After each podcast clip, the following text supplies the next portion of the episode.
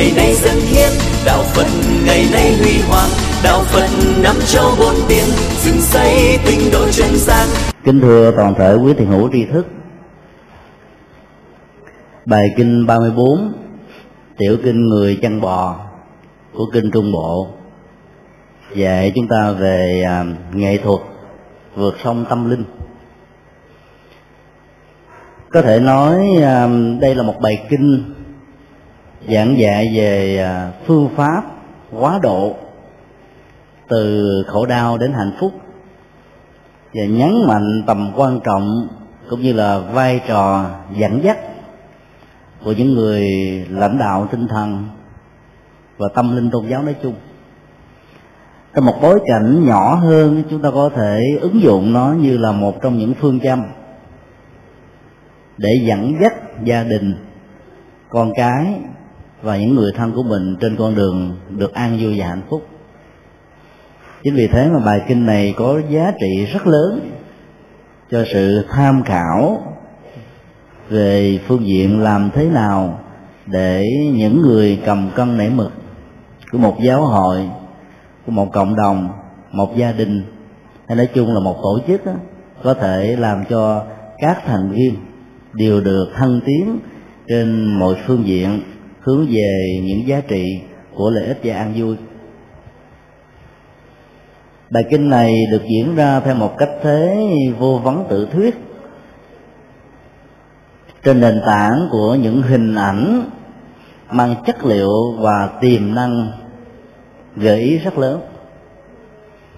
Có rất nhiều bài kinh của Đức Phật được diễn ra theo cách thức vừa nêu, nhân sự kiện một con sông, một cánh rừng, một tiếng chim hót, một chiếc lá rơi hay một sự kiện nào đó đang diễn ra trước mặt Đức Phật và sự có mặt của tăng đoàn. Ngài mới lấy đó như là một bài pháp rất sống động để phân tích, mổ xẻ và truyền chất liệu của sự an vui giải thoát vào trong lòng thực tại của những cái rất bình thường. Nghệ thuật chuyển hóa bắt đầu từ những cái dung vị như vậy. Đức Phật nhân sự kiện giải thích về hai tình huống của người một đồng có phương pháp và thiếu nghệ thuật, dẫn đến hai tình huống: một tình huống mang lại cái chết giữa dòng của những con trâu và con bò, và tình huống thứ hai đó mang lại sự sống vừa qua khỏi con sông mặc dầu nước của nó rất chảy xiết. Từ đó Ngài mới phân tích về nghệ thuật của sự vượt qua con sông tâm linh mà vai trò lãnh đạo tôn giáo và tinh thần của những vị xuất gia chân chánh đặt nặng trên cả đôi vai của mình.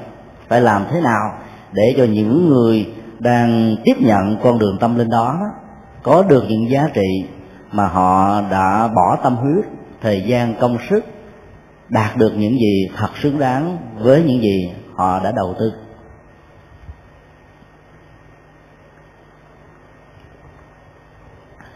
Quá độ là một tiến trình. Tiến trình đó liên hệ đến rất nhiều động tác được kết nối nhau một cách liên tục và không gián đoạn. Động tác đầu tiên là sự bơi, sự chèo thông qua các phương tiện giao thông của bản thân hay là của sự hỗ trợ của thuyền bè, xe cộ vân vân. Các động tác đó phản ánh được bản chất của tiến trình quá độ. Sự kiện liên hệ thứ hai đến sự quá độ đó là bờ bên này và bờ bên kia, điểm khởi hành và mục đích của sự đến. Khoảng cách của điểm khởi hành và điểm đến đó, có thể là một khoảng cách về tâm lý, có thể là một khoảng cách về vật lý, có thể bao gồm luôn cả hai. Trong con đường quá độ của tâm linh đó, điểm khởi hành là tâm, điểm kết thúc hay là đích điểm đến đó, cũng là tâm. Một bên đó là tâm khổ đau, còn một đàn đó là tâm hạnh phúc. Do vì điểm khởi và điểm đến là một và đồng nhất, do đó các hành giả rất dễ dàng bị lẫn lộn, nhằm cho rằng những gì mình đạt được thông qua các hạnh phúc của giác quan chính là hạnh phúc của ăn vui. Trên thực tế, các hạnh phúc giác quan tồn tại càng nhiều càng lớn thì sự đánh đổi của hạnh phúc tâm linh có thể bị giảm đi, hay là bị loại trừ, hoặc là bị triệt tiêu. Do vậy mà tất cả những con người đang có nhu cầu lội và vượt qua con sông tâm linh cần phải ý thức rất rõ về khả năng bơi và các phương tiện chuyên chở cho tiến trình quá độ của mình như thế nào để đạt được những gì mình cần đạt được. Nói một cách khác, nghệ thuật của tiến trình quá độ thông qua các phương tiện của sự lựa chọn chính là yếu tố quan trọng hàng đầu, quyết định đến sự thành công hay thất bại của cả một quá trình mà sự dấn thân của con người trên tiến trình đi đó có thể gặp rất nhiều sự vất vả.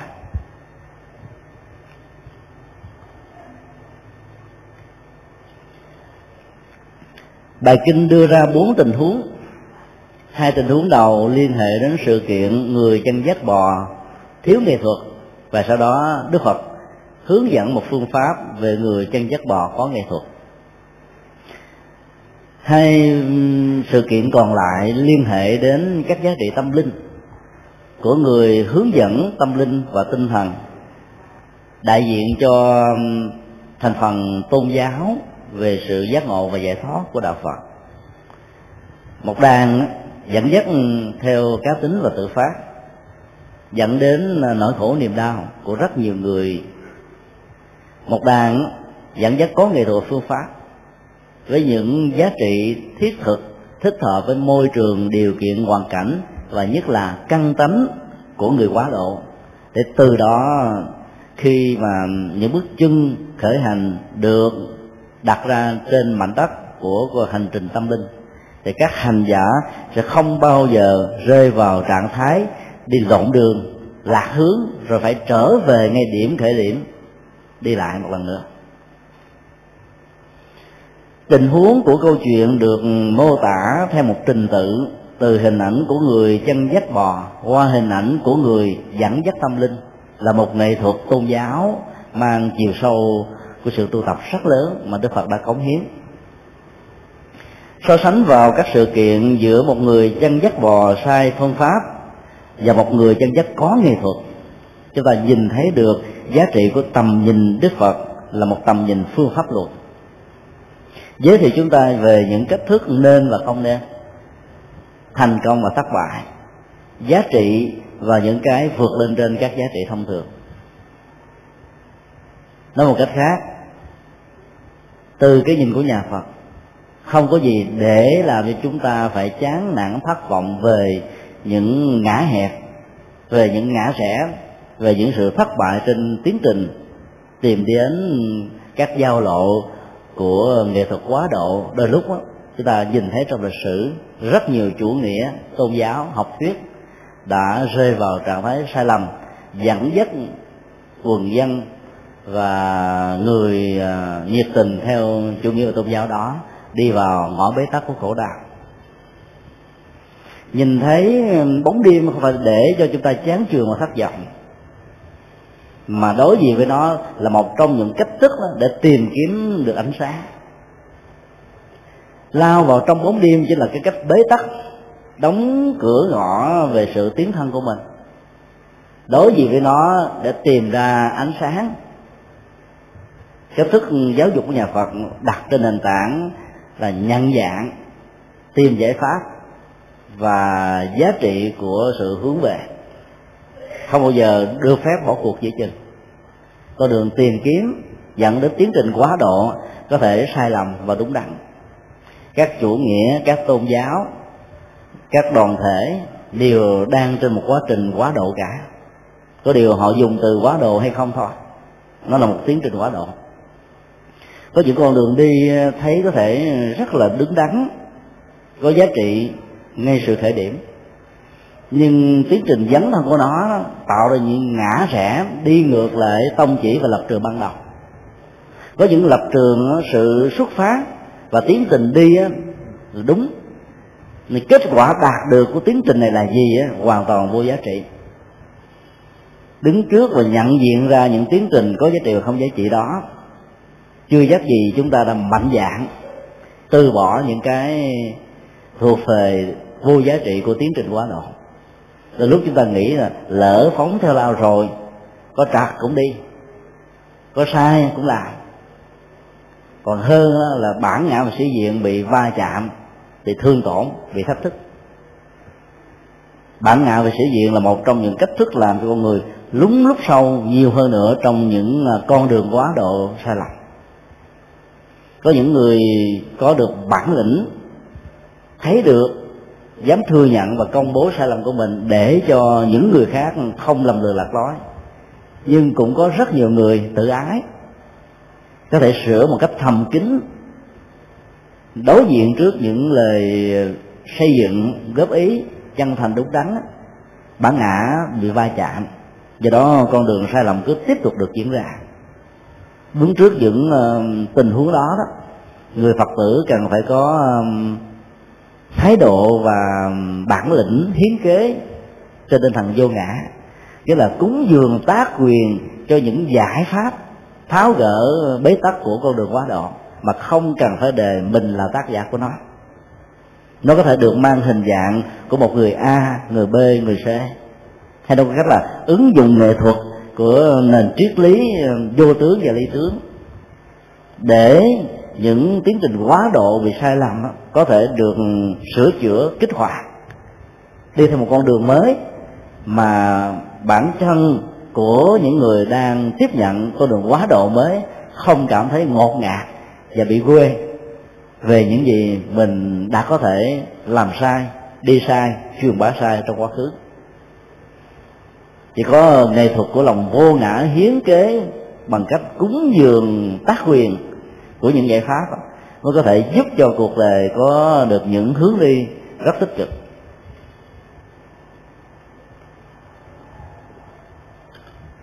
Đề cập đến người chăn bò thiếu phương pháp, Đức Phật đã kể lại một câu chuyện tại tiểu quốc Bạc Kỳ. Khu vực sông Hằng đã trải qua vùng lãnh thổ này. Thì thời xa xưa đã có một người mục đồng độn căn vô trí, như là không có thông thái như là những người mục đồng khác, đã không nhìn thấy được rằng cuối mùa mưa, mặc dầu lượng nước có thể xuống theo thủy triều của con nước và dòng mặt trăng, ỷ lại vào sức lực và kinh nghiệm cạn cợt, thiếu hiểu biết của mình. Cho nên sau khi quan sát bờ sông Hằng ở bên đây và bờ sông ở bên kia, người một lòng này đã rơi vào sự sai lầm rất lớn là tiến trình quá độ đưa đàn bò từ bờ này sang bờ bên kia có thể tạo ra được sự an toàn. Dĩ nhiên là bản kinh không đề cập đến sự thí nghiệm của anh ta. Anh ta có lội xuống con sông đó bằng bản thân mình, bơi qua con sông kia thành công hay không, có thể chịu được con nước xoáy, thủy triều lên và xuống, vòng sông, lòng sông là sâu hay cạn, và sức nước của đó, đó có thể làm cho con người và đàn trâu, đàn bò đó có thể vượt qua được hay không. Anh ta đã bỏ qua chủ nghĩa thực nghiệm và chỉ sống trên một tiến trình của chủ nghĩa duy lý thôi. Những gì anh ta nghĩ, anh ta cho rằng nó là chân lý, nó là sự thật. Cho nên anh ta đã lùa cả đàn trâu bò này xuống con sông đó để cho chúng đi quá độ qua. Sai lầm căn bản của người mục đồng thiếu phương pháp này, theo lý giải của Đức Phật, là anh ta đã không biết chọn con trâu nào đi trước, con trâu nào đi kế, con trâu nào đi sau, để dẫn ra một tiến trình đó, không thể tạo ra sự hỗn loạn giữa các đàn trâu, đàn bò trong suốt tiến trình quá độ của chúng.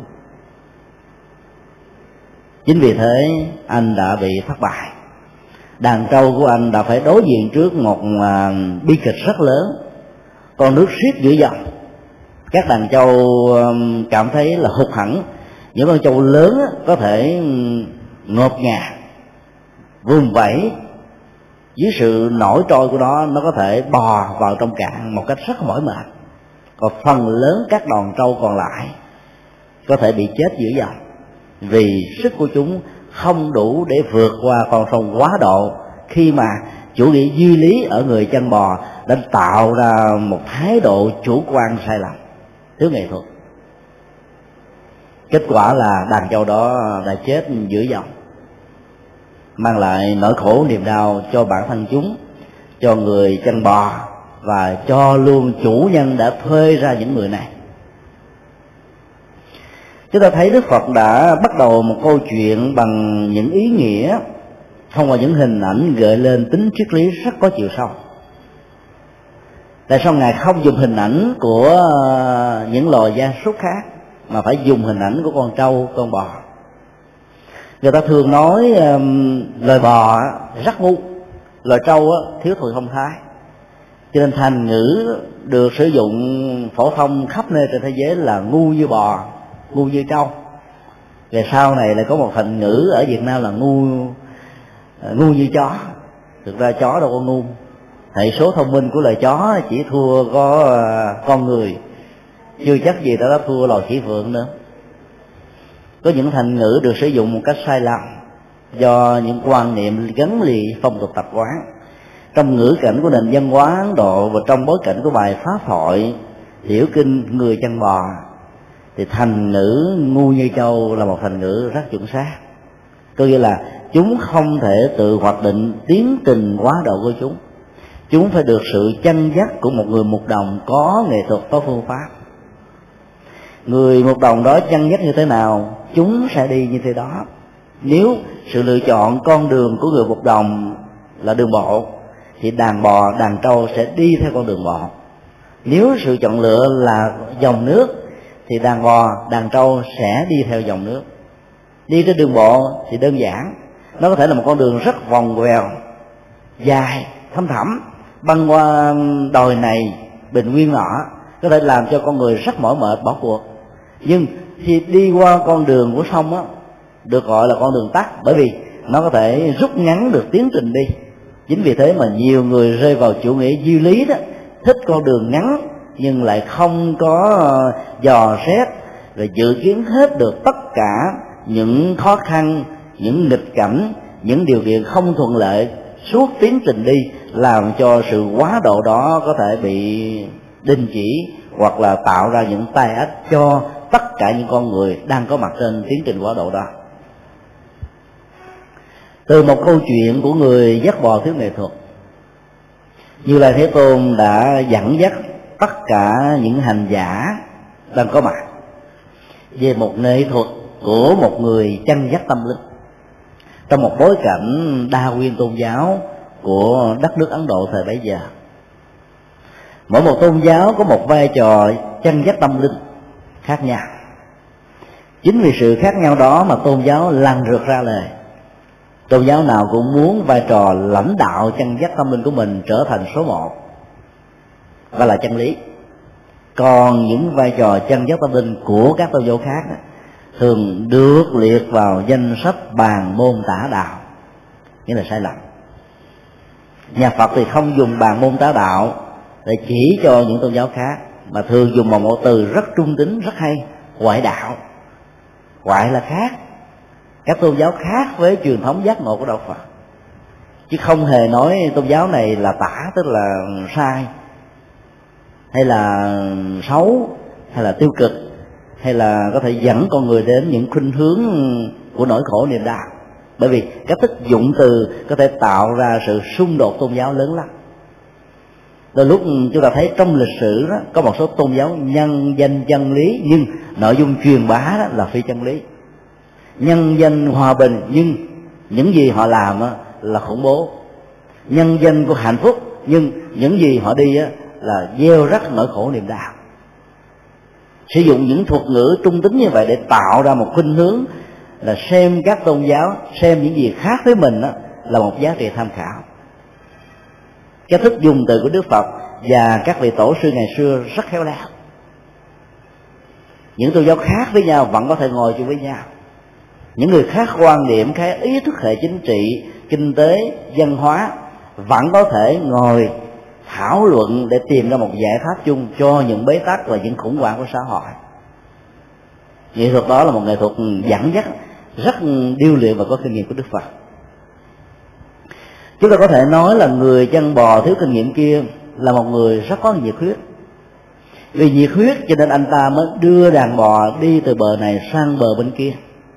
Nếu không có nhiệt huyết là anh ta nghĩ rằng đây là một nhiệm vụ rất khó, tốt nhất là giao lại cho người khác. Ở đây anh ta nghĩ rằng tôi có thể làm được, tôi có thể làm thành công, và đàn bò dưới sự chăn dắt của tôi có thể đi được từ con đường này sang con đường khác, từ điểm khởi hành này đến đích điểm cuối cùng một cách rất an toàn. Lòng nhiệt huyết đó đã đẩy cái chủ nghĩa duy lý của những người chăn dắt này vào những niềm tin mà không có hướng về, vào những con đường mà không có sự kết thúc, vào những khuynh hướng mà không bao giờ mang lại lệ lạc với an vui. Nhiệt tình mà thiếu tự giác, nỗi khổ niềm đau gia tăng. Ở trong kinh Phật thường đưa ra một ẩn dụ, người nhiệt tình thiếu tuệ giác là một người mù. Tất cả những người đi theo người mù đó trước sau gì cũng bị rơi rớt hầm, bởi vì người mù rớt trước, những người mù đi theo sau sẽ rớt theo sau. Vấn đề là ở tính thời gian. Tính tất yếu của tiến trình bị rơi rớt tập thể kéo theo như vậy là không thể nào cố định được. Do đó trong con đường quá độ, nhất là quá độ hạnh phúc, quá độ tâm linh, chúng ta không có dễ dãi chấp nhận những tiến trình thử làm không được làm lại. Bởi vì giá trị mạng sống, giá trị hạnh phúc con người không phải là cái trò trò đùa, chứ thử không được là làm tới làm lui. Chúng ta phải hết sức thận trọng tìm kiếm những giải pháp với những sự ứng nghiệm bản thân. Trong ngành y học hiện đại chúng ta thấy sự quá độ để tạo ra một loại thuốc mới thường được trải nghiệm ở trên các loài thú có cùng cấu trúc sinh học gần gần giống với con người. Thường người ta thí nghiệm trên loài chuột, và một số loại thuốc là thí nghiệm lên loài chó, vân vân. Thì trải nghiệm đó có thể tạo ra nỗi khổ niềm đau cho rất nhiều loài vô tội này. Là thông qua sự hy sinh của những tiến trình thí nghiệm đó, đó con đường quá độ này sẽ tạo ra một giải pháp để giải quyết một loại bệnh tật nào đó cho con người. Mặc dù có thể giải pháp này chưa phải là toàn hảo hay tuyệt vời. Tiến trình quá độ của hạnh phúc và tâm linh đòi hỏi đến sự thận trọng và phương pháp luận nhiều hơn là tiến trình y học thông thường. Thiếu điều kiện và phương pháp, sự dẫn dắt đàn bò có thể đưa chúng vào cõi chết do người chăn dắt quá đặt nặng về sự duy lý và cương điệu vai trò tâm nhìn của mình như là một trong những trục xây của chân lý. Từ một cái câu chuyện đơn giản của người dắt bò thiếu kinh nghiệm, Đức Phật đã giới thiệu ra một bối cảnh lớn hơn của nền tôn giáo nói chung, của những người cầm cân nấy mực, của tất cả những người được gọi là nắm vai trò quyết định vận mệnh của một cộng đồng, một dân tộc, một quốc gia, một đoàn thể, một tổ chức. Chúng ta có thể gọi đó là những nhà chiến lược quá độ thiếu tầm nhìn. Đức Phật đã dùng bằng những thực từ, đó là những nhà sa môn và bà la môn không thấu rõ được bản chất của đời này, không biết rõ được bản chất của đời sau, không khéo hiểu biết được thế giới của ma và thế giới của phi ma, không rõ được đâu là bản chất của thế giới tử thần và đâu là bản chất của thế giới bất tử. Với lòng nhiệt huyết, với con đường dẫn thân, họ đã làm cho thế giới này đượm màu sắc của buồn khổ, sầu não, khủng bố, tan tóc, hủy diệt. Ai đi theo con đường đó thông qua niềm tin, thông qua con đường giáo dục, thông qua sự truyền bá, thông qua các cửa ngõ của tâm lý lây lan, vân vân, sẽ có phải đối diện với những bất hạnh và đau khổ lâu dài. Điều mà Đức Phật muốn nhấn mạnh là ở chỗ này. Trải nghiệm của một người chăn bò thiếu nghệ thuật dẫn đến cái chết giữa dòng của đàn bò là một nỗi khổ niềm đau. Nhưng nỗi khổ niềm đau đó là lúc nó không liên hệ trực tiếp đến bản chất hạnh phúc và khổ đau của con người. Con người có thể lẫn lùng, con người có thể vô tâm, con người có thể làm lơ. Nhưng thông qua tất cả những gì mà chúng ta có thể quan sát từ cái chết giữa dòng của một đàn bò do người chăn bò thiếu nghệ thuật, chúng ta phải liên tưởng đến cấu trúc chế độ quá độ của các chủ nghĩa, các học thuyết, các tôn giáo, các đoàn thể. Ảnh hưởng xấu và tốt của nó là chuyện chúng ta không thể không quan tâm. Thành ngữ sai một ly đi một dặm trong ngữ cảnh này là điều mà tất cả chúng ta cần phải suy nghĩ.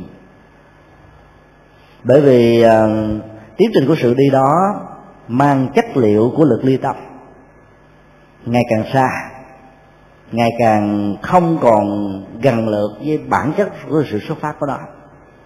Nếu tiến trình của sự đi quá độ đó là đúng thì uh, tính thời gian và sự nỗ lực trên tiến trình của người đi sẽ mang lại rất nhiều thành quả của an vui. Nếu lực ly tâm đó phản lại với những gì thuộc về an vui, hạnh phúc, hay nói cái khác, nó là con đường phi đạo đức, phi tâm linh, phi giá trị, thì con người càng nhiệt quyết nhiều chừng nào, dấn thân truyền bá con đường tâm linh sai lầm đó chừng nào, thì nỗi khổ niềm đau càng được gieo rắc nhiều chừng đó. Đây là điều mà Đức Phật rất ưu tư. Con đường quá độ tâm linh của các tôn giáo thường khởi đi bằng niềm tin về một vị thần. Thần học là một môn khoa học về đấng sáng tạo, về nguyên nhân đầu tiên tạo dựng ra thế giới, con người và muôn vật. Khái niệm tôn giáo lúc đầu gắn liền với tính hữu thần, cho rằng có một nguyên nhân khởi thủy tất cả hạnh phúc, nỗi khổ, niềm đau của con người và vạn vật đó, lệ thuộc theo trục xây của vị nhất thần này. Chính vì thế rất nhiều nhà Phật học đó, không chấp nhận và không thích dùng từ tôn giáo để chỉ cho đạo Phật, bởi vì dùng từ tôn giáo là đã tạo ra mâu thuẫn nội tại về bản chất Phật học. Con đường của Phật học là con đường tạo ra sự giác ngộ thông qua tiến trình nhận thức của bản thân, loại trừ vai trò của thần linh, loại trừ vai trò của sáng thế, mà thay thế nó bằng một học thuyết của duyên khởi, tức là tất cả mọi sự vật hiện tượng có mặt trong vũ trụ này theo một diễn tiến của sự tương tác qua lại, cái này nương vào cái khác mà có, cái này nương vào cái kia mà hình thành. Sự vắng mặt của cái này có thể tạo ra tiền đề cho sự vắng mặt của một cái khác, theo một cấu trúc nhân quả tất yếu trong nội thân của chúng. Do đó đạo Phật nếu được định nghĩa như một tôn giáo, chúng ta phải nói đây là tôn giáo giác ngộ, đây là tôn giáo tâm linh, đây, đây là tôn giáo tự lực, đây là tôn giáo hướng dẫn con người trên một tiến trình quá độ mà người đó phải là chủ thể của sự bê, không ai bê giùm họ. Trong khi đó bản chất của tôn giáo là bê giùm, quá độ giùm. Thượng đế là một chủ thể quá độ, rồi là phương tiện quá độ, là dụng cụ quá độ, là người hoa tiêu, là chiếc la bàn, là tất cả những gì liên hệ trực tiếp và gián tiếp đến tiến trình quá độ đó. Trong khi đó nhà Phật xác định rất rõ, trong một tiến trình quá độ có con đường, dù là đường thủy hay đường bộ, có người bộ hành hay là có người đang đi trên con đường quá độ đó. Rồi có những công cụ quá độ, ví dụ như là những phương tiện, những hành lý vân vân. Rồi có những phương tiện giao thông của quá độ, đó là sự lựa chọn về cách thức đi như thế nào vân vân. Đó là còn chưa nói đến các nghệ thuật đi vào ban sáng hay ban đêm, cách thức đi như thế này, đi như thế kia, đi một cách một mình hay là đi một cách tập thể, đi một cách có ảnh hưởng chung hay là đi một cách thầm lặng vân vân, liên hệ đến rất nhiều cái khác. Cho nên không thể nào có một tiến trình quá độ mà tất cả đều quy vào một vị nhất thần hay là quy vào các vị thần linh nói chung. Nhưng rất tiếc quá trình thành lập các tôn giáo gắn liền đến đấng sáng thế đã tạo ra rất nhiều nỗi khổ niềm đau, nhân danh Thượng Đế, nhân danh Kinh Thánh, nhân danh với việc chân lý do vị sáng thế này đã tạo dựng. Những gì đi ngược và khác với truyền thống kinh thánh của tôn giáo được xem là phản đạo đức, phản hạnh phúc. Nỗi đe dọa đó đã làm cho rất nhiều người phải cúc cung chấp nhận thân phận và vận mệnh của mình, không hề dám thách đố với vận mệnh đó. Từ đó nỗi khổ niềm đau lại càng được diễn ra theo một bình diện sâu rộng hơn, lớn hơn.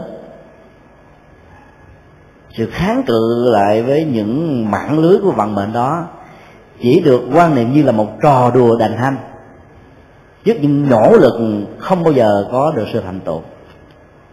Người ta đã thường lý giải như vậy để tạo ra một cái vòng kim cô về phương diện nhận thức của con người đối với hạnh phúc và khổ đau của mình. Dòng kim cô này là một nỗi đe dọa về phương diện tri thức, đạo đức, hạnh phúc gắn liền với kinh thánh. Nếu những gì sai với quy trình được đặt ra trong kinh thánh, dòng kim cô này sẽ được siết chặt lại bằng bù lon, bằng máy móc, bằng những hệ thống pháp trị, bằng những kỷ luật, bằng những giới hạn cô lập về xã hội vân vân, nhiều thứ khác nhau nữa. Do đó tôn giáo mà sai lầm, nỗi khổ niềm đau không phải là đi một dặm, có thể là vạn dặm, vô số dặm, và vĩnh viễn con đường của hạnh phúc khó có thể được tái lập theo một cách thức riêng của nó. Đức Phật rất ưu tư về vấn đề này. Ngài thấy rất rõ ở trong truyền thống tâm linh của Ấn Độ giáo được thể hiện thông qua một trong hai con đường. Con đường tâm linh truyền thống thuộc về tôn giáo Bà La Môn, lấy nhất thần ở đây là Phạm Thiên, Đấng Sáng Thế làm nền tảng. Đi ngược lại với truyền thống cổ điển của người Ấn Độ, Sa môn là một con đường mới, một hướng đi mới, một tiến trình quá độ mới. Họ đã đối kháng lại với thần linh, thách thức lại với giá trị chân lý của Vệ Đà, đặt lại hết các vấn nạn về cơ cấu xã hội, các giai cấp, mang lại rất nhiều nỗi khổ niềm đau thông qua sự bất bình đẳng về giới tính, bất bình đẳng về vị trí xã hội, bất bình đẳng về cơ hội đóng góp trước pháp luật, trước đạo đức, trước tâm linh. Nhưng rất tiếc là con đường tâm linh mới này để tạo ra một phận hội của quá độ giờ không có lối thoát. Phần lớn những nhà sa môn thuộc truyền thống Kỳ Na giáo lại tin nửa phần triết học hành trì của mình vào vận mệnh, nửa phần còn lại là sự nỗ lực của tự thân. Trong khi đó, con đường quá độ của chủ nghĩa duy vật cổ xưa Ấn Độ được gọi là Chavaka, một con đường rất mới, đặt nặng nỗ lực tự thân nhưng lại quan niệm rằng chết là hết, cho nên dẫn tới những bế tắc về tính trách nhiệm, liên lạc, liên hệ trực tiếp đến hành vi đạo đức của mình ở hiện tại cũng như là trong tương lai. Mà giờ chúng ta vẫn biết là các nhà duy vật cổ xưa của Ấn Độ rất ý thức về tiến trình đạo đức mà họ đang sống trên cuộc đời này, nhưng họ cho rằng là chết là hết, cho nên trong một giây phút mất sự kiểm soát của tâm hay là dưới sự cám dỗ của đời sống vật dục, con người có thể mất phương hướng, lao vào trong những vực thẳm của nỗi khổ niềm đau. Đó là chuyện có thể dẫn đến sự có mặt ở trong hiện tại hoặc là trong tương lai, chuyện đó có thể diễn ra. Như vậy là con đường quá độ của truyền thống Kỳ Na giáo đặt trên nền tảng của khổ hạnh ép sát đã dẫn con người đến một con đường mặc dầu không bị sa lầy rớt bẫy vào sự hưởng thụ, nhưng ngược lại tạo ra những ách nạn trù dập thân thể này quá mức. Dưới khí hậu rất là oi bức của mùa hè, từ bốn mươi hai cho đến bốn mươi tám độ C, dưới mùa lạnh từ ba độ cho đến là âm độ, những nhà tôn giáo Kỳ Na đã buộc các hành giả của họ phải giữ nguyên cấu trúc sinh học khi mà con người mới được lọt lòng như thế nào thì giữ nguyên như thế đó. Kinh điển nhà Phật thường dùng một từ rất nghệ thuật, đó là những nhà tôn giáo mặc áo không khí, tức là không khoác lên thân thể của họ bất cứ một cái gì khác, không khí là chiếc áo, đã làm cho sự đối chọi với khí hậu khắc nghiệt này làm cho các giác quan mất đi hết sự hứng thú về cơ hội của sự hưởng thụ.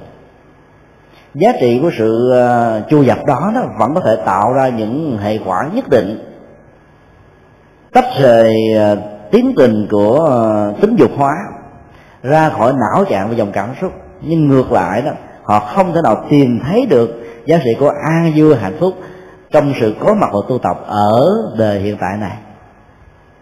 Con đường đó là một tiến trình quá độ sai lầm. Cái tiếp nữa, chúng ta thấy là chủ nghĩa duy vật đó, chỉ đặt nặng vào sự nỗ lực của hiện tại và không thấy được tiến trình nói tiếp theo ở trong tương lai, có thể dẫn đến những tình trạng hưởng thụ, ăn, uống, ngủ, nghỉ. Bốn quy trình đó có thể tạo ra con người quên hết tất cả trách nhiệm đạo đức có thể có trong tương lai. Chúng ta có thể đặt ra một vấn đề dầu cho tương lai có thật hay không, dầu cho đề sau có thật hay không, chuyện đó chưa cần thiết, nhưng tin về một tương lai của đề sau là có thật. Con người có niềm tin này sẽ phải đối diện trước trách nhiệm nhân quả liên hệ đến những hành vi xấu mình có thể tạo ra. Nội chừng đó, ý thức về hệ quả xấu mà mình có thể tạo ra đã làm cho họ có thể hạn chế ở một mức độ nào đó, và mức độ cao nhất của nó là không bao giờ rơi vào tình trạng sai lầm dẫn đến nỗi khổ niềm đau ở hiện tại một cách vô tình hay là có ý thức. Như vậy là tiến trình của con đường quá độ của di vật cổ sơ theo truyền thống Bà La Môn Ấn Độ, hay là kháng cự lại Bà La Môn Ấn Độ là Sa Môn, vẫn không tạo ra một lối thoát. Nói một cách khác là Đức Phật đã xác định con đường quá độ của Sa Môn và Bà La Môn đã làm cho rất nhiều người có niềm tin tôn giáo vào hữu thần và vào vô thần đó đã phải chết giữa dòng của con sông hạnh phúc. Đây là điều Đức Phật nói rất rõ. Ngài không ngại ngùng trước những phán đoán dẫn đến tính giá trị và không giá trị, có thể kéo theo sự hành trì của con người và không kéo theo sự hành trì của con người. Ở đây chúng ta không không thấy là Đức Phật sử dụng những ngôn ngữ của ngoại giao như một số nhà tôn giáo hiện đại đã sử dụng. Trong ngôn ngữ ngoại giao về tôn giáo và triết lý đó, người ta có thể nói mặc dù thấy rất rõ giá trị của nó không là gì, nhưng vẫn phải tăng bốc người kia để cho tín đồ của những người đó có thể dễ dàng chấp nhận những điều mình nói. Cho nên một số nhà tôn giáo học hiện đại là phải sử dụng đến hình ảnh của Thượng Đế, của Thần Linh, của Phật, của Thánh, gồm hết tất cả những tinh hoa tôn giáo của các tôn giáo xưa và nay, trở thành một tập hợp tâm linh của mình.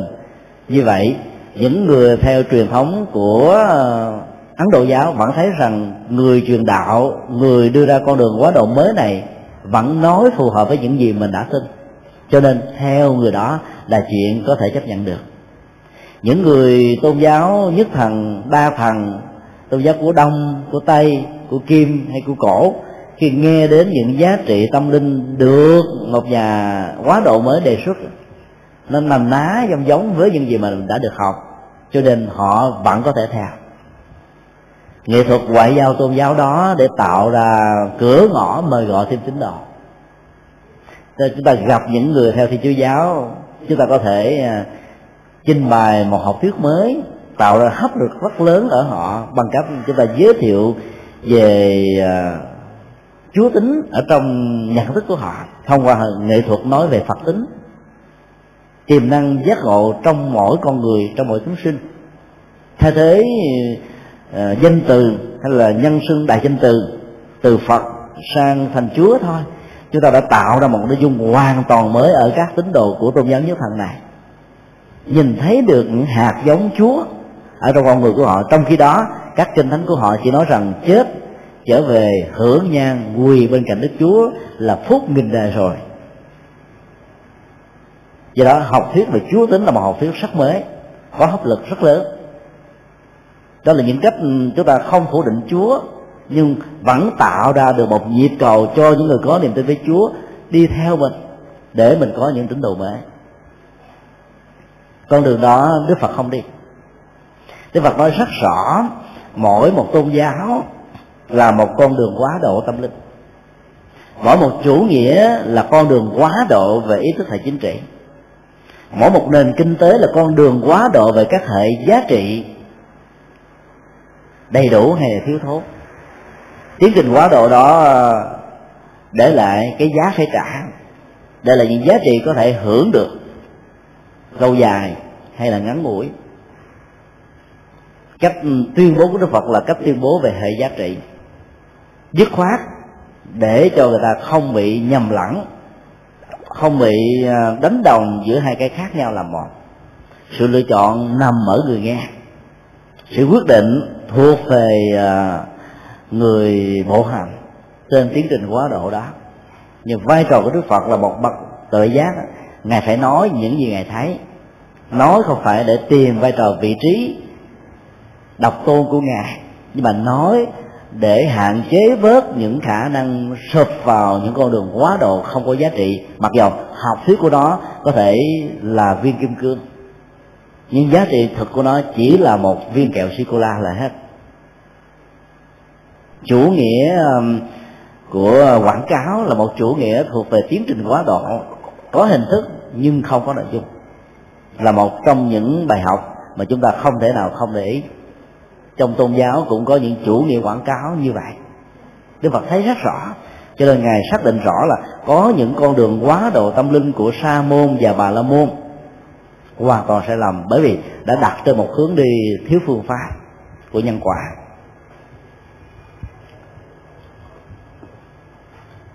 Sau khi đề cập đến các nhà tôn giáo thiếu tâm linh, Đức Phật đã đưa ra các quy chuẩn căn bản của một nhà tâm linh. Trong đó giá trị tuệ giác về các loại hình thế giới là một nhu cầu về phương diện nhận thức luận và về phương diện tâm lý học. Các hành giả tôn giáo, các nhà tâm linh tôn giáo muốn đóng vai trò mang lại hạnh phúc cho con người và cuộc đời, cần phải thấy rất rõ về những tiêu chí cần và đủ. Nếu những tiêu chí cần và đủ đó chưa đáp ứng được, đừng bao giờ dỗ ngực xưng tên mình là nhà tâm linh, hãy đừng bao giờ truyền bá con đường quá độ đó, vì con đường quá độ đó có thể có rất nhiều sự hạn chế và sai lầm. Tiêu chí thứ nhất Đức Phật đưa ra, nhà hướng dẫn tâm linh, nói chung là những người dẫn dắt, phải nắm rất rõ về bản chất của thế giới này và thế giới sau. Thế giới này là một khái niệm tượng trưng cho những thực tại đang diễn ra xung quanh chúng ta, với sự sống con người như là một phần của nó.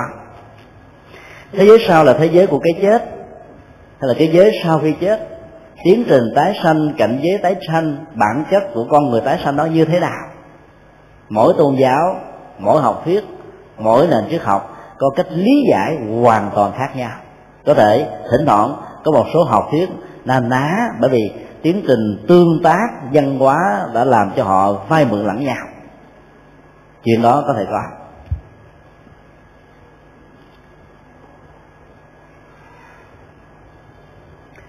Con đường quá độ văn hóa và tôn giáo của Ai Cập đã ảnh hưởng đến nền văn hóa tôn giáo của châu Á thời kỳ xa xưa. Hai thế giới mà họ đặt ra đó là thế giới dương gian và thế giới âm cảnh. Thế giới dương gian là thế giới tạm thời, với sự sống của nó dài nhất là một trăm năm, trung bình là bảy mươi năm. Thế giới này có rất nhiều nỗi khổ niềm đau và trộn với an vui và hạnh phúc. Sự lẫn lộn đó đã làm cho những nhà tôn giáo tìm ra con đường quá độ tâm linh của Ai Cập, cho rằng đây không phải là thế giới thường còn, nó không phải là nơi mà con người có thể gửi gắm tâm hồn của mình một cách lâu dài được.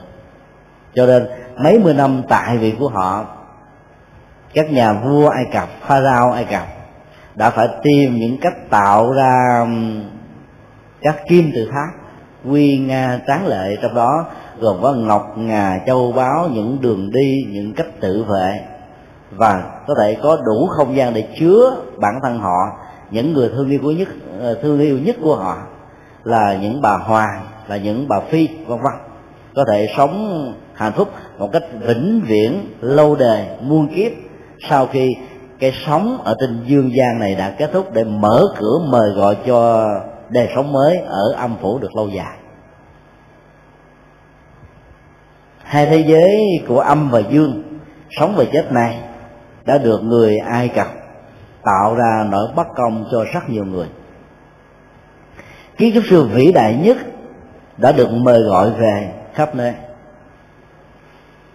Một mô hình về kim tự tháp đẹp, lạ, có nhiều giá trị đã được chọn lựa. Sau khi thiết kế xong có thể kéo dài mấy mươi năm. Các kiến trúc sư đó sẽ là những người bị thủ tiêu đầu tiên, vì các vị pha sao này không bao giờ muốn những vị vua con cháu hay là những vị vua của các triều đại thay thế vai trò vị trí cai trị của mình, có thể có được những người giỏi như những kiến trúc sư này. Họ muốn có một cái gì đó độc nhất, không có bản sao, không có bản copy thứ hai. Do đó vận mệnh của những người tài này như là một trò đùa của một trò chơi về quan niệm của con đường quá độ giữa cái sống và cái chết. Những người tham gia trực tiếp đến tiến trình xây dựng ra các kim tự tháp cũng chịu chung một số phận đau thương giống như kiến trúc sư của nó. Để có được một cái sống vĩnh viễn mặc dù rất sai lầm ở âm phủ, bao nhiêu cái chết của con người đang sống đã được diễn ra. Hạnh phúc đâu chưa thấy, nhưng nỗi khổ niềm đau đã tràn đầy. Thế giới của sống và chết đó đã để lại rất nhiều sự bất công. Các bà hoàng, bà phi, những người hầu hạ vua đẹp đã phải chết một cách tức tưởi, mặc dù họ phải muốn. Vì vua nghĩ rằng hạnh phúc phải có đôi và cặp, cho nên trên dương thế như thế nào, dưới âm phủ phải diễn ra một cách tương tự. Nền văn hóa Trung Hoa khi tiếp thu lại truyền thống của Ai Cập này đã có những sự cách tăng căn bản. Thay vì chôn sống người, thay vì chôn ngọc ngà châu báu, thay vì để hết tất cả những tài sản ở trên dương gian này xuống dưới lòng đất, thì họ đã thay thế nó bằng một nền văn hóa của vàng mã. Đó là một sự sát, sự giết, nhưng nó thuộc về ý nghĩa biểu tượng hơn là một sự thật như trong nền tảng văn hóa của Ai Cập. Một sự chuyển thể đã được diễn ra. Cái sự bất công đó, nó có thể diễn ra dưới một hình thức của những ý niệm. Mặc dù theo nhà Phật nó vẫn là một nghiệp sát, nó vẫn là một việc bất công phát xuất từ tư duy và nhận thức của con người, nhưng nó bất công, bất nhẫn đó, vẫn có thể được chấp nhận ở một mức độ nào đó khi nó được nạp vào theo sự lý giải rằng đây là cách thương tưởng những người thân quá cố của mình, để họ vĩnh viễn có một đời sống rất hạnh phúc, đầy đủ cơm ăn áo mặc, nhà cửa, tài sản vật chất vân vân. Sự chuyển thể đó làm cho người ta chấp nhận và không thấy rằng là những hình nộm bị chôn sống ở dưới lòng đất thông qua nền văn hóa vàng mã như con đường quá độ giữa sống và chết này, làm cho niềm mê tín dị đoan ngày càng lún lút sâu nhiều hơn. Nền văn hóa Trung Hoa đã tạo ra nhiều sự phí phạm và truyền thống đốt giấy vàng mã đó. Ngôi chùa nào cũng có một cái lò rất to để đốt những giấy vàng mã tốn kém tiền bạc. Gần đây thì Phật giáo Hoa Tông tại quận năm ý thức rất rõ về việc làm sai lầm này, khuyến khích bà con Phật tử vào những tháng bảy, tháng Giêng, tháng Tư, tháng mười gắn liền với truyền thống văn hóa của người Trung Hoa. Thay vì mua vàng mã thì họ mua, họ mua những đồng tiền công đức do các chùa bán. Mỗi một đồng tiền công đức như thế đó có thể tượng trưng cho một trăm ngàn, hai trăm ngàn, ba trăm ngàn, để cho các chùa lấy số tiền này đi làm từ thiện xã hội ở những trung tâm nghèo khó, cơ nhở, bất hạnh đang cần ở sự chăm sóc tình thương của con người. Trong uh, mùa tháng bảy vừa qua, theo báo cáo của uh, những vị lãnh đạo Phật giáo Hoa Tông Sài Gòn, thì họ đã tiết kiệm được khoảng bảy mươi triệu, bởi vì cái nền văn hóa mới này á, mới được truyền bá thôi, vẫn chưa được tất cả mọi nơi hưởng ứng một cách tuyệt đối. Chúng ta thử tưởng tượng cái số tiền mua giấy vàng mã mà bảy mươi triệu đâu phải nhỏ, mà đó chỉ là một vài ngôi chùa thôi. Nếu chúng ta nhân rộng ra cả tất cả những ngôi chùa và những người có niềm tin tôn giáo chịu ảnh hưởng trực tiếp của nền văn hóa Nho giáo Trung Quốc, thì biết bao nhiêu sự phí phạm đã được diễn ra giữa quan niệm sai lầm về cái sống và cái chết của con người. Đức Phật đã nói là một nhà tâm linh dẫn con người đi quá độ từ khổ đau đến hạnh phúc mà không hiểu rõ được bản chất của thế giới này và thế giới sau, thì nỗi khổ niềm đau sẽ được gieo rất nhiều lắm. Ngày và đêm, mộng và thực là hai thế giới hoàn toàn khác nhau. Cái chết và sự sống có thể được quan niệm đúng và sai ở từng con người thông qua quan niệm tôn giáo văn hóa của họ.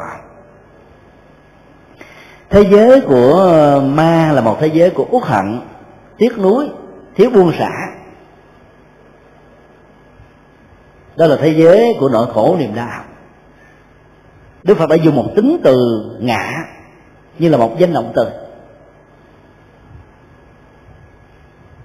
Tiến trình của sự đối khác về cảm xúc, về nhận thức, về sự tiếp xúc thông qua các giác quan khi con người đang còn sống vẫn còn tiếp tục diễn ra trong não trạng của người quá cố, mặc dầu thân thể vật lý này không còn nữa. Nỗi khổ niềm đau ngày càng gia tăng. Do đó thế giới của cái chết rơi vào trong hình thức của hồn ma bóng vía là một nỗi bất hạnh lớn cho bản thân hương linh và gia đình. Các nhà hướng dẫn tâm linh phải thấy rõ được điều này để không bao giờ tạo thêm những sợi dây ràng buộc, những sợi dây thích, những ngục tù của sự chấp trước thông qua những ngôi nhà, những kim tự tháp, những cái mộ rất uy nga tráng lệ. Phong tục của người Hoa thường làm mộ sang trọng vô cùng. Rồi ở Việt Nam, nhất là miền Trung ngày nay, lại có cái tục cạnh tranh nhau để tạo ra những bàn thờ họ tộc rất uy nga, tốn tiền tốn bạc. Họ nghĩ rằng đó là cái cách báo hiếu cho người thân, ông bà tổ tiên của mình. Nhất là những gia đình đã có truyền thống gắn liền với vua chúa hay là có vai trò vị trí xã hội, họ phải giành với nhau, tranh với nhau, làm lớn hơn, uy nga hơn, làm hãnh diện cho họ tộc.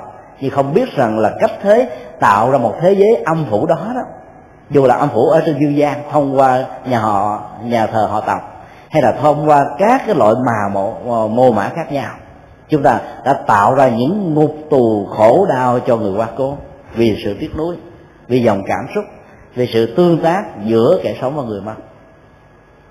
Do đó phải nắm rất rõ như thế này để giúp cho hương linh vĩnh viễn bỏ được sự tiếc nuối ra đi một cách nhẹ nhàng. Chân lý thứ hai được Đức Phật giới thiệu là nhà hướng dẫn quá độ tâm linh phải thấy rất rõ đâu là bản chất của thế giới tử thần và đâu là bản chất của thế giới bất tử. Có những cái có mặt rồi, vĩnh viễn không còn ai nhắc đến nó lần thứ hai nữa. Có những cái đã chết rồi, đã không còn nữa, nhưng tinh thần, hình ảnh, giá trị, và mỗi khi nhắc đến nó, người ta vẫn cảm thấy tiếc nuối, không vui. Cho đó vẫn tiếp tục đang sống ở trong lòng một chủ nghĩa, một học thuyết, một tôn giáo, hay một khuynh hướng, một truyền thống văn hóa nào đó. Giữa sống và chết, thế giới của mắt và còn tồn tại đó diễn ra nằm chỗ cốt yếu là ở hệ giá trị đóng góp của nó. Các nhà tâm linh tôn giáo phải nắm rõ về vấn đề này. Đề xướng một học thuyết không khó, chỉ cần có quyền lực kinh tế, quyền lực quân sự, học thuyết đó có thể đưa vào ứng dụng. Nhưng để nó sống phục vụ cho cuộc đời, cho hạnh phúc của nhân loại là chuyện khó vô cùng. Làm thế nào để tạo ra một thế giới của những giá trị bất tử, để lấp vào cái thế giới của những cái rất vô vị, nhưng lại đóng một vai trò cầm cân nảy mực khống chế một quốc gia nào đó suốt cả một chiều dài lịch sử, lẫn lộn với nỗi khổ niềm đau. Chuyện đó, vấn đề đó, chúng ta có thể thấy đây đó khắp nơi, đông tây kim cổ gì cũng có.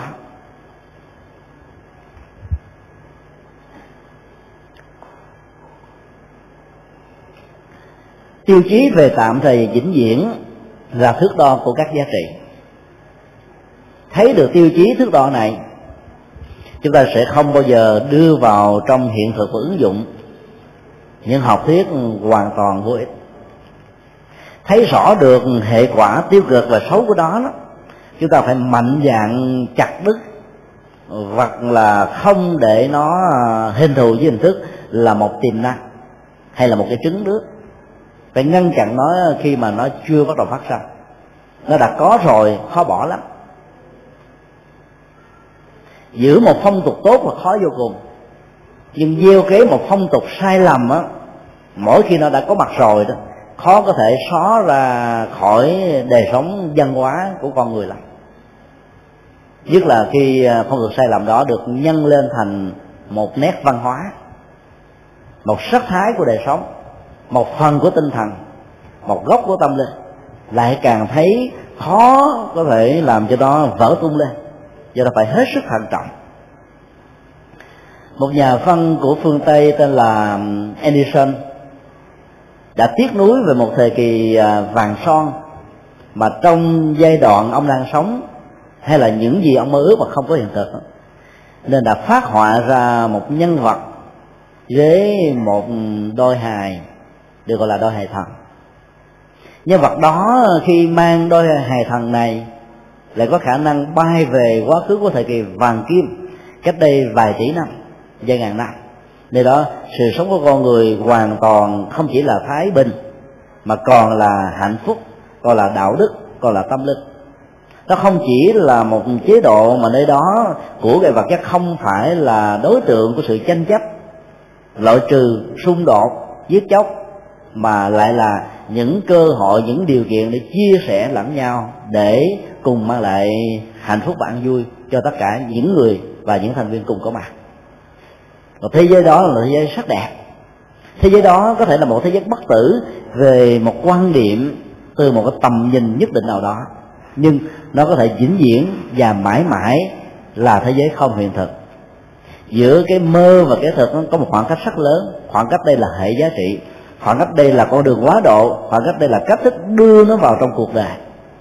Không phải ai nghĩ ra được cũng có thể làm được, không phải con đường hay nào cũng có thể được người ta chấp nhận để đi. Đôi lúc đó, những con đường hay đó, là ít người đi. Núi càng cao càng ít kẻ bộ hành, đường càng hiểm càng ít kẻ đi qua, sông càng sâu sông đó khó có nhiều người thưởng ngoạn. Nước trong ít cá, đây là một sự thật. Cho nên những giá trị quá độ tâm linh cao á, lại ít người. Trong thực tế thì người ta thường đưa ra giá trị bất tử liên hệ đến tính số lượng và tính thời gian hiện hữu của nó. Một tôn giáo nào đó có số lượng quần chúng nhiều nhất và tồn tại trong một thời gian lịch sử khá lâu dài, được nhân từ những cái có thể sai lầm thành giá trị chân lý, là điều đã diễn ra trong lịch sử và trong lý luận của con người, để biện hộ cho bản chất và sự đóng góp của nó cho lịch sử của con người. Người ta đã từng lý luận nếu tôn giáo A, B, C nào đó không phải là chân lý, tại sao bây giờ nó có số lượng quần chúng tín đồ nhiều nhất trên thế giới? Chân lý của số lượng là chân lý của chính trị, chân lý của niềm tin, chứ không phải là chân lý của hiện thực. Chân lý của hiện thực được nhà Phật nói giống như là con đường leo núi vậy. Càng lên cao càng ít người, càng ít không khí dễ thở, càng dễ mỏi mệt, và lúc đó càng phải buông nhiều hành lý. Chừng nào con đường đi đến đó dễ dàng chừng đó. Tiến trình đó là tiến trình lội ngược, tiến trình đó là tiến trình ngược dòng, tiến trình đó là tiến trình rất là khác với những con đường quá độ thông thường.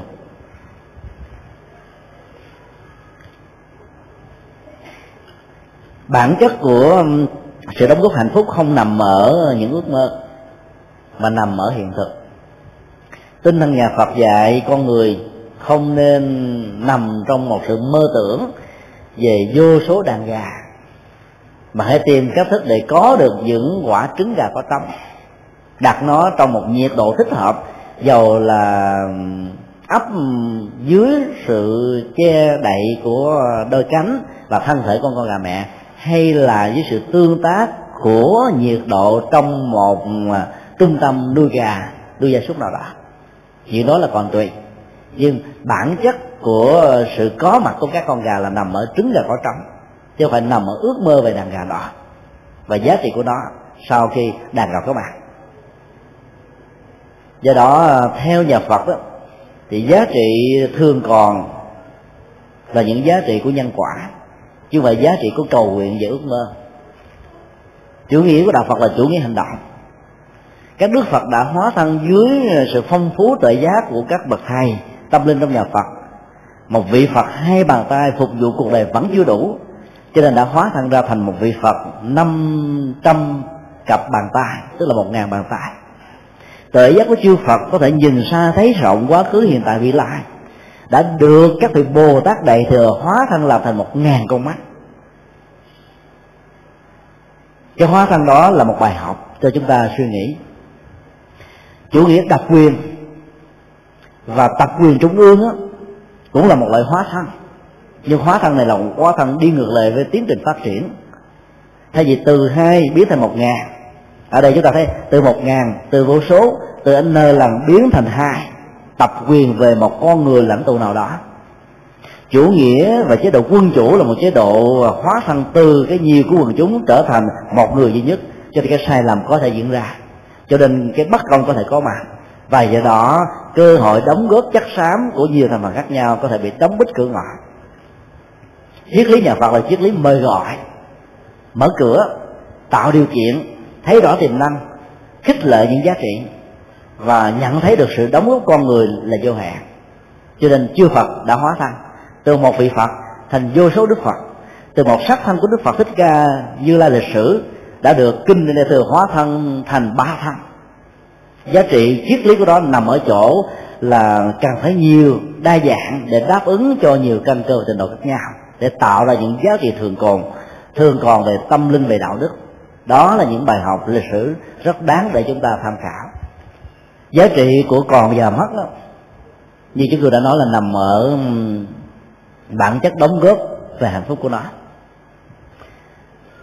Là những nhà sáng tác, những người nghệ thuật, nói chung là trong một chức nghiệp nào đó đó, chúng ta đừng nên vội vã. Chúng ta có thể tạo ra một sản phẩm nghệ thuật như là đứa con tinh thần của mình. Một khi nó được trải nghiệm rồi đó, nó còn mãi với cuộc đời. Cái đó là tạo ra thế giới bất tử cho nó. Đừng vì số lượng, đừng vì nôn nóng mà tạo ra rất nhiều đứa con tinh thần. Mà những đứa con này khi người ta sử dụng một lần rồi, người ta vĩnh viễn muốn quên nó đi, bởi vì nhớ đến đó ý thức về nỗi khổ niềm đau có mặt, ý thức về con đường quá độ sai lầm á, sẽ diễn ra là người ta ngán ngẩm vô cùng. Thế giới của bất tử là thế giới của giá trị và đóng góp. Tiêu chí thứ ba Đức Phật đưa ra là tiêu chí về thế giới giữa ma và người.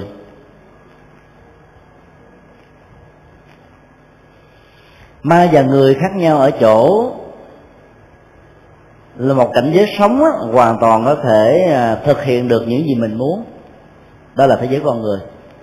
Trong khi đó thế giới của loài ma là thế giới có những ước vọng, có những khao khát, có những nhu cầu mà vĩnh viễn sự khao khát và nhu cầu này không bao giờ được thực hiện. Nỗi uất ức, tiếc nuối vẫn tiếp tục được diễn ra. Ở trong kinh Tuệ Túc thuộc trường A Hà có kể một câu chuyện liên hệ đến sự đối thoại tôn giáo giữa một vị trưởng lão đạo Phật tên là Đồng Nữ Ca Diếp và một nhà tâm linh Bà La Môn tên là Tuệ Túc. Cuộc đàm thoại này được diễn ra theo một cách thế nói về bản chất của thế giới ma và người.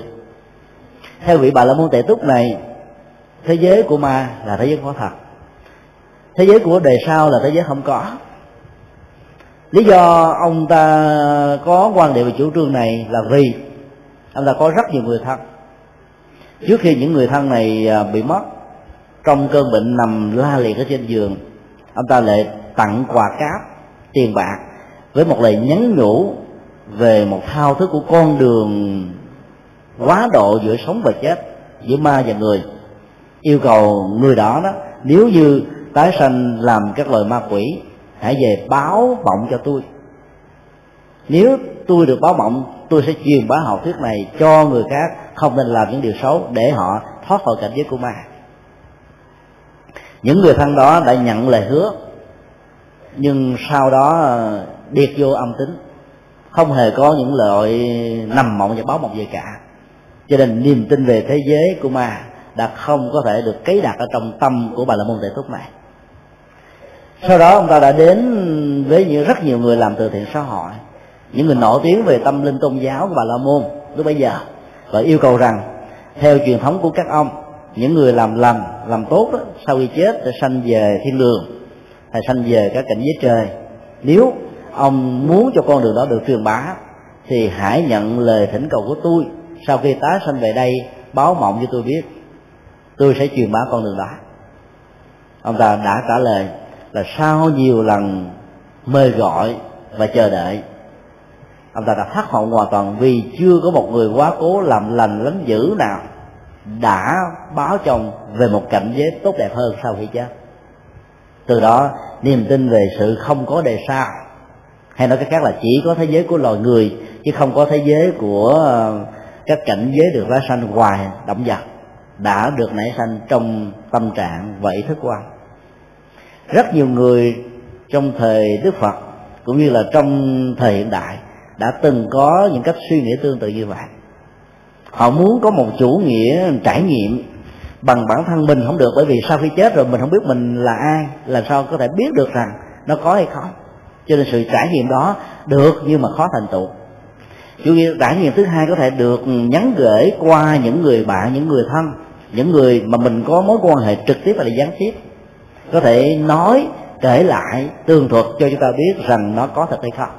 Nhưng ông ta đã hoàn toàn không hề đạt được một nhu cầu, do những người đó chưa từng báo cho ông biết về những gì diễn ra sau cái chết. Đồng nữ Ca Diếp đã giải thích bằng rất nhiều cách thức, mà trong đó mấu chốt của sự lý giải nằm ở tính khác nhau về thời gian và địa lý ở các hành tinh, các thế giới, làm cho những người này giàu cho có mong mỏi và giữ lời hứa vẫn không có điều kiện thực hiện được. Cách lý giải đó là một triết lý rất sâu sắc. Trước nhất nói về cảnh giới sau khi chết tốt đẹp hơn của chư thiên, tức là những con người ngoài hành tinh. Đồng nữ Ca Diếp đã nói đó, một ngày một giờ ở hành tinh Ta Bà này có thể chỉ là không phần một trăm một ngàn của một một giờ ở thế giới khác thôi. Hay nói một khác là một trăm năm ở Ta Bà này có thể chỉ bằng là một ngày một đêm ở những hành tinh rất xa chúng ta. Điều đó có thể bây giờ khoa học chưa chứng minh được, nhưng chúng ta có thể tính được bằng cách là so sánh tính thời gian của con người với tính thời gian của những loài bò sát, của những loài sớm sanh tối mất. Loài chó có tuổi thọ nhiều nhất bốn mươi năm, những loài long quăng mũi tuổi thọ nhiều nhất mười ngày, những loài kiến có thể là vài tháng. Trong thế giới khác nhau của sinh thái như thế này, mỗi loài do theo nghiệp lực